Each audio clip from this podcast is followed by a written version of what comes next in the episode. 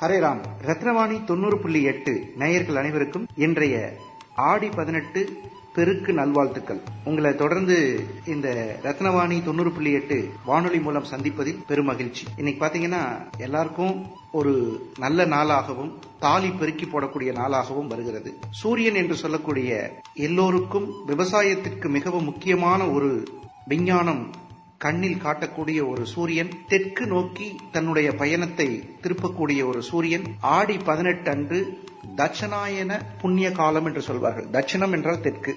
அந்த தட்சிணாயன புண்ணிய காலத்தில் இந்த ஆடி பெருக்கு நன்னாளில் விவசாயம் சார்ந்த தொழில்கள் பெருக்கிக் கொள்வதற்காக நம் முன்னோர்கள் ஏற்படுத்தி வைக்கப்பட்ட இந்த ஆடி பதினெட்டு இந்த நன்னாளில் தங்களுடைய எண்ணங்கள் தங்களுடைய மகிழ்ச்சியான விஷயங்களை நினைத்துக் கொள்ளும் பொழுது கண்டிப்பாக அது பெருகிக் கொள்ளும் என்பது ஆன்றோர் வாக்கு.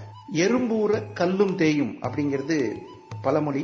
நிறைய பேருக்கு வாழ்க்கையில வந்து கடந்த ஆடி மாதத்திலிருந்து இந்த ஆடி மாதம் வரை சில மன கஷ்டங்கள் இருக்கலாம் சில குழப்பங்கள் இருக்கலாம் சில இழப்புகள் இருக்கலாம் வெறுப்பிற்குரிய சம்பவங்கள் இருக்கலாம். அவையெல்லாம் தீர்ந்து இந்த ஆடி பதினெட்டு நன்னாளில் விவசாயம் செழிக்கவும் மனதில் ஏற்பட்ட வழிகள் நீங்கவும் என்னுடைய வாழ்த்துக்களையும் எதிர்காலத்தில் கோவை மாநகரில் இருக்கக்கூடிய விவசாயம் செழித்து விவசாயிகள் மகிழ்ச்சியுடன் இருக்கக்கூடிய இந்த ஆடி பதினெட்டு பெருநாளில் அனைவருக்கும் இன்பமும் மகிழ்ச்சியும் கிடைக்க வேண்டும் என்று இறைவனை பிரார்த்தித்துக் கொள்கிறேன். இந்த மாதிரி ஒரு விழா வரும்போது அந்த வாழ்த்துக்களை பெறுபவர்களுக்கு அந்த மன மகிழ்ச்சி உற்சாகமாக தெரியும். சில பேர் பாத்தீங்கன்னா தன்னுடைய உடற்பயிற்சி யோகா தினமும் நடக்கிற ஸ்டைலு தினமும் நடந்துக்கிற ஸ்டைலு இதுல எல்லாம் பாத்தீங்கன்னா இன்னைக்கு நிறைய மாற்றங்கள் உணவு பழக்க வழக்கங்கள் இதெல்லாம் நிறைய மாற்றங்கள் வந்திருக்கு.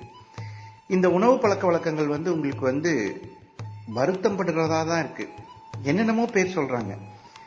அந்த பேர்ல அவ்வளவு என்னென்னமோ பேர். அந்த பேர்களை எல்லாம் இருக்கக்கூடிய உணவுகளை உண்பதனால் என்னென்ன நம்மளுடைய உடம்புக்குள்ள நெகட்டிவ் எனர்ஜி வருது தப்பான உணவு பழக்கங்களை எல்லாம் நம்ம விட்டுட்டு இந்த ஆடி பதினெட்டு பெருநாளில் நம்ம தொண்ணூறு புள்ளி எட்டு ரத்னவாணியோடு இணைந்து இந்த டேக் கேர் அப்படின்னா என்னன்னா நிறைய பேர் போன் வைக்கும்போது சொல்லுவாங்க டேக் கேர் அப்படின்னு. டேக் கேர்னா என்னன்னா நோயை எதிர்த்து போராடுவது அதே மாதிரி உடம்பில் எதிர்ப்பு சக்தியை உருவாக்கி கொள்வது மனதில் தைரியத்தை வரவழைத்துக் கொள்வது மகிழ்ச்சியை எல்லோருடனும் சேர்ந்து கொண்டாடுவது வருந்தத்தக்க சம்பவங்கள் இருந்தால் அதை இறைவனிடம் பிரார்த்தித்து இதுபோன்று எனக்கு வராமல் இருக்க வேண்டும் என்று பிரார்த்தித்துக் கொள்வது புண்ணிய நதிகளுக்கு செல்லும் பொழுது நீராடி கொள்வது இந்த மாதிரி வந்து டேக் கேர் அப்படின்னா அதான் அர்த்தம். அந்த மாதிரி வந்து இந்த நம்ம நேயர்கள் அனைவருக்கும் டேக் கேர் என்ற நல்ல வார்த்தையை சொல்லி அனைவரும் நம் கோவை மக்கள் அனைவரும் நோயின்றி வாழவும் குறைவற்ற செல்வமும் பெற்று வாழ நல்ல வாழ்த்துக்களை சொல்லி மீண்டும் ஒரு நல்ல சந்தர்ப்பத்தில் சந்திக்கும் வரை உங்களிடமிருந்து விடைபெறுவது உங்கள் ஜோதிட சிங்கம் நல்ல நேரம் நாகராஜ். நன்றி